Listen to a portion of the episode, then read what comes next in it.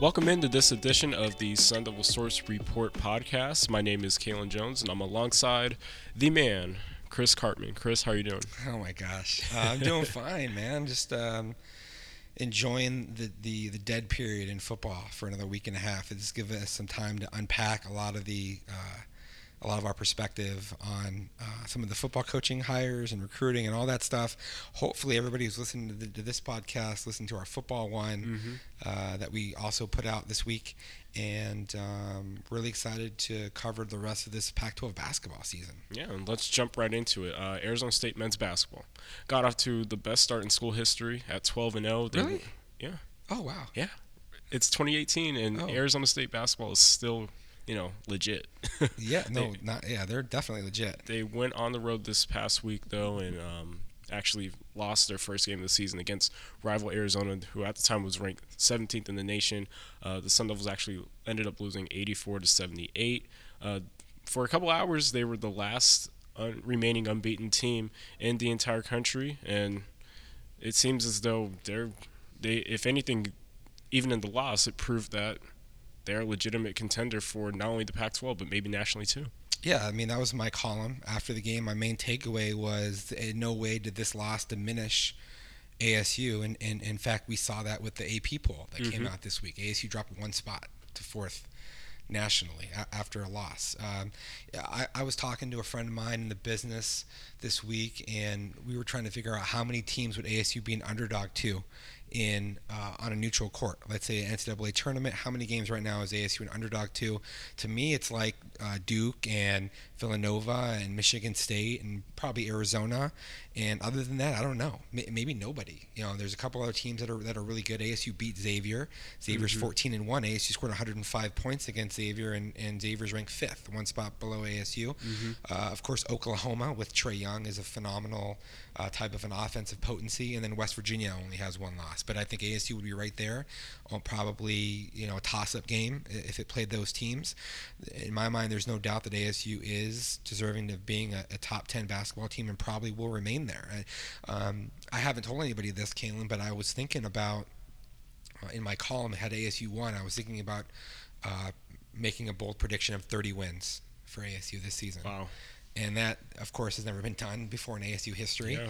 Uh, when you look at it, of course, 12 wins in the non-conference. You have 18 uh, Pac-12 games, and then you're going to play a couple, uh, two or three in the Pac-12 tournament if you're if you're, you know, a one or two seed probably, mm-hmm. and and then you have the NCAA tournament. So I, I I thought had ASU beaten Arizona, we probably would have been looking at a team that was going to go 15 and three or 14 and four in the Pac-12. You probably uh, win uh, one one game at least, maybe probably two games, maybe in three in the Pac-12 yeah. tournament. Mm-hmm. And um, if, if, you accomplish those things, right, then then of course you are a one seed, a two seed, or a three seed in the NCAA tournament, which means you're probably going to win at least two games. So uh, 12, 12 wins plus, let's say, 14 or 15, plus two wins, plus two wins, and you're sitting on 30 wins. Um, and, and, and so the loss to, to Arizona, um, you know, it, it maybe moves you back a little bit, but but that's still the type of season that we're talking about, and I still wouldn't even rule out 30 wins for ASU this season. And that probably, you know, you know, like longtime ASU fans have been hitting me up, like I've never seen, you know, people that I've known for who have watched ASU basketball for 20 years, 30 years, 40 years, mm. and they're probably listening to this right now, and they're like crashing their cars or they're having to pull over from heart palpitations at just the possibility of ASU being a, a, elite eight or a final four team. But I want people to understand that if you take like I said last week, you take ASU off the jersey, mm-hmm. and you mm-hmm. just look at what this team is and what it's done, and and um, and how it projects the rest of the season. This is a, a, a, top 10 to 15 basketball team in the country, and you can expect the results to to to match that, uh, unless it really just um, it, it collapses in some kind of way or has injuries or some other uh, unforeseen circumstance. Yeah and you mentioned it before, like they they prove that they are a national contender at the very least. Because you look at this air, the Arizona team that they lost to coming into the season, they were ranked third in the country. Um, this is a team that features arguably the best overall NBA draft prospect in the entire league in DeAndre Ayton, who ended up scoring 23 and 19. And then Sean Miller actually said after the game, like it took Arizona's best game of the entire season to this point in order to you know eke out a six point win. And you look at the flip side, Arizona State had one of their you know worst games of the season, especially offensively. You look at Shannon Evans only went three of 14 from the field. Romello White was only able to play 18 minutes because he ended up fouling out. But you look at this team moving forward, they proved that they are at least within the same realm and company as their rival, who's been considered a national contender for so long. Well, let's keep in mind uh, Arizona's only had Rawle Alkins for five games now, and they're undefeated with Rawle Alkins. They uh, you know, they're 11 and three overall now. Uh, they their all three losses came in their first eight games before they had Rawle Alkins, um, and and ASU doesn't have Kimoni Lawrence, and not saying that Kimoni Lawrence is on that level, but he's a key player probably mm-hmm. for ASU if fully healthy. Um, some people said that he was the best ASU player in their exhibition games before he had um, the the hairline fracture and the fifth metatarsal that required uh, uh, surgery uh, to put a screw in there. And, and uh, Kimoni Lawrence is probably going to play this week when ASU goes to Colorado on Thursday, Utah on Saturday. Um, and so that probably only gives ASU an additional player. Now, Arizona is probably one of the worst matchups that ASU could have mm-hmm. among better teams in the country because of its size. Yep. Uh, two seven footer starters, DeAndre Ayton, as you said, there is an elite NBA prospect. If you put a gun to my head and said pick between DeAndre Ayton and Marvin Bagley, I'd just yeah. be like, you know, shoot me or just or just give me the give me the second pick, you know, yeah. because I don't really want to have to choose between DeAndre Ayton and Marvin Bagley, and maybe that ultimately comes down to uh, what your need is on your team, right? Yeah. Um, but um, but yeah, I mean ASU didn't even play that well when you when you, no, when you look at it, and mm-hmm. you have mm-hmm. to give Arizona credit, right? Correct. Yeah. Arizona's yeah, yeah. length was disruptive, mm-hmm. not only at the rim but also on the perimeter, and that that caused some missed shots that uh, maybe ASU makes typically. Some of that was probably you know some bad shot selection, and then some of it was ASU typically makes some of those shots. Mm-hmm. Uh, ASU had more turnovers than it typically has, and part of that is Arizona's length, and part of that, is, you know, com- um, Romello White was bothered by some of the length. He had some, um, you know, some some some missed opportunities there inside where he mm-hmm. couldn't collect the ball, um, or he turned it over. Some of ASU's perimeter players, you know, turned the ball over a little bit. Um, Shannon Evans. Um, some people said to me at the game that he was observed um, dry heaving into a trash can uh, between the first and second media hmm. timeouts, mm. and um, so you know maybe he wasn't hundred percent as far as like how his health wise, you know, in that game. So, but but I mean, gosh, eh, McKale Center and yeah. Arizona on the road, ASU is not going to have a tougher environment and a opponent that it matches up less well against the whole season in the regular season. Agreed that's the that's the toughest environment. That's the hardest opponent. And mm-hmm. so for ASU to base to be down one point with 11 seconds left uh, is a remarkable thing. And I don't think that um, if those two teams played a bunch of times, I don't know what would happen. But I, I just think that those are two two top 10 caliber teams when all is said and done. And I think that the the seasons that they're about to have will be reflective of that. And they really should. You look at again, just looking at the matchup. You mentioned Arizona's length. It gave Arizona State fits, especially along the perimeter. Arizona State shot season low at 37% from the field. They only hit eight of 23, 25 threes. That's 32%. And you look at the flip side. The really ASU was in the game up until Ayton and Alonzo Trier really started to hit their stride, and that's how they were able to build two 12-point leads. But again, we see that ASU can shoot lights out of the ball, and they were able to climb back both times and nearly complete a comeback to the point where they came within one point and then nearly tied the game up when Mickey Mitchell almost had a wide open three uh, later in the second half as well. Yeah, there was some some some key sequences in there. Shannon Evans missed a dunk that ended up being an Arizona layup yeah, going the other direction. That, and that was a little bit of a run. if, if he had hit that, that you know kind of changes things. Mm-hmm. Uh, ASU had a missed layup opportunity with with um, I believe it was Tra Holder. Yeah, he got the steal and then went up, and then missed it, and you know that Evans that nearly tipped it in, and, and, he had an unbelievable game. I mean that guy's oh, yeah. that guy's just had a phenomenal season, and he had and he kept ASU in the game almost single handedly. As you said though, uh, Alonzo Trier had a really good finish of the game. He yes. started off really struggling. DeAndre Ayton was a monster, almost undefendable. In all my years watching the Pac-10, Pac-12, going back to probably like the the, the mid '80s. Uh, there's I've never seen a, a better prospect uh, among you know as a big than DeAndre Ayton. So uh, so I would just say. Um, ASU's not going to have a tougher game, and it was right there, and things are still really good for ASU. Chris, you mentioned it. Tra Holder, 31 points, 6 of 12 from the field, 4 of 8 from 3, and then 15 of 16 from the free throw line. Sean Miller afterwards compared him to Kevin Johnson, who used to play for the Phoenix Suns, and his ability to draw fouls is something that he's never seen out of a, a point guard before. Well, ASU entered this game leading the conference in, in free throws, and uh, ASU was so reliant on the three point shot last year, Kalen, because it didn't have that presence, that interior presence of a Romello White or even uh, De'Quon Lake for that matter. Mm-hmm. But uh, but what Tra Holder does in terms of being able to uh, create opportunities for himself, both at the rim, from three, and at the free throw line, uh, is very rare and it's hard to accomplish, and that's why he uh, absolutely deserves to be one of the leading candidates for Pac-12 Player of the Year. And he's fearless. That's another takeaway from this game. Uh, you know, people who watch it, I'm sure, saw Bobby Hurley, the intensity was he was like coming apart at the seams uh, at times. He, he grabbed the ball that one time, and and uh, Rashon Burno had to take it away from him.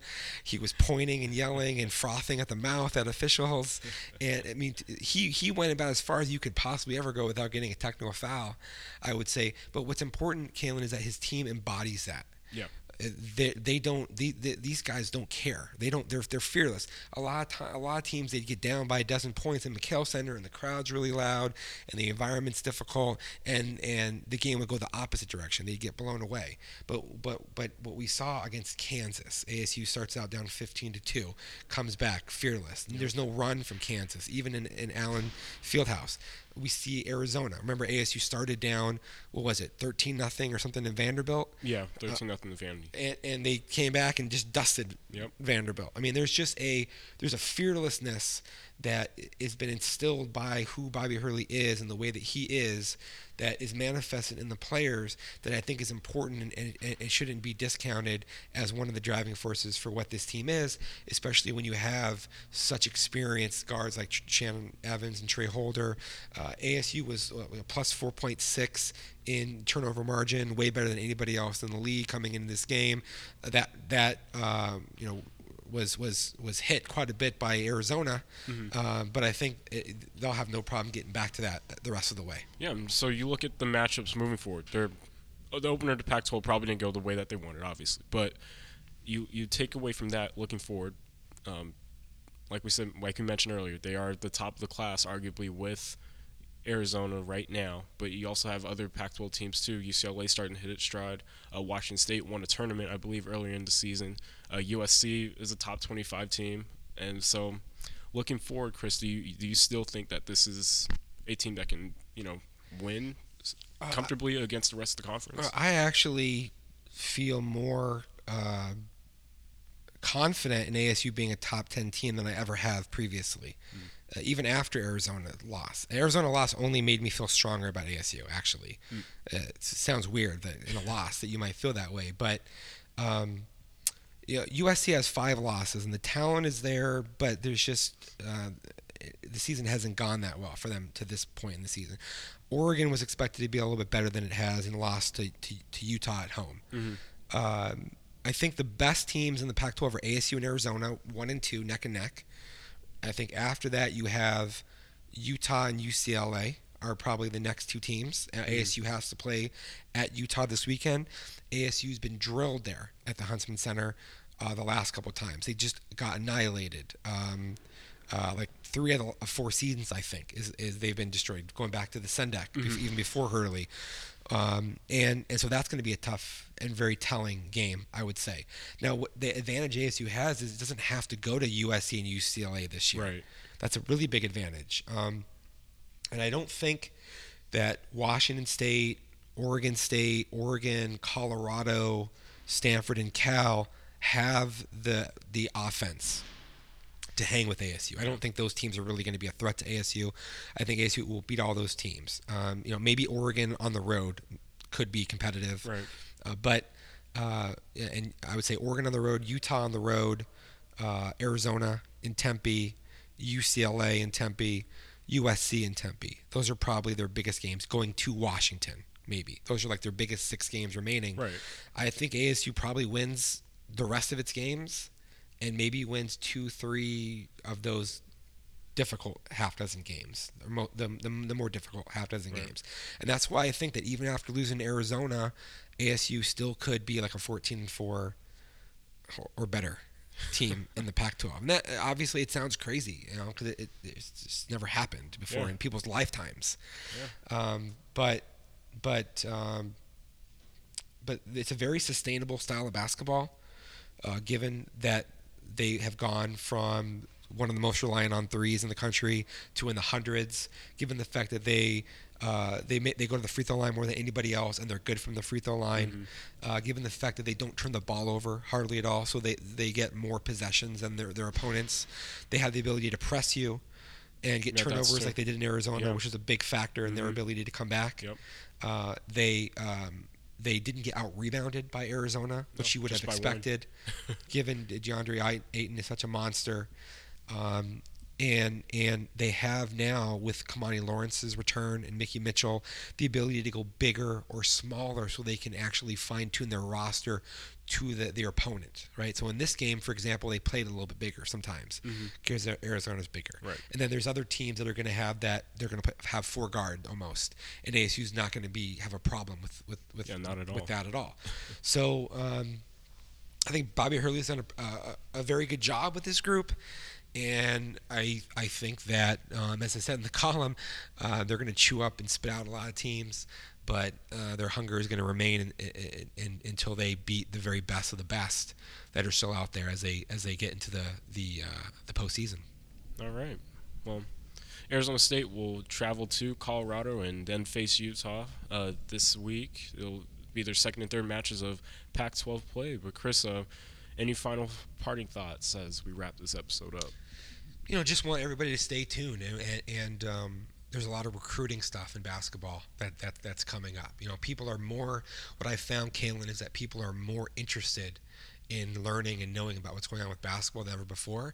And so a lot of questions that we've already answered, like in the Devil Sanctuary, on our message board, uh, including you know having answered some of them a number of times, people are still asking again, and that's a sure sign that people that really weren't that dialed in to basketball previously are, are now starting to pay attention. And you know, there's like people having watch parties uh, that I'm hearing about. There's just things that have never really happened. You know, we're, we're seeing uh, for non-conference games, 10,000, 11,000 fans mm-hmm. in the arena. It's a, it, it, it's it's totally changed.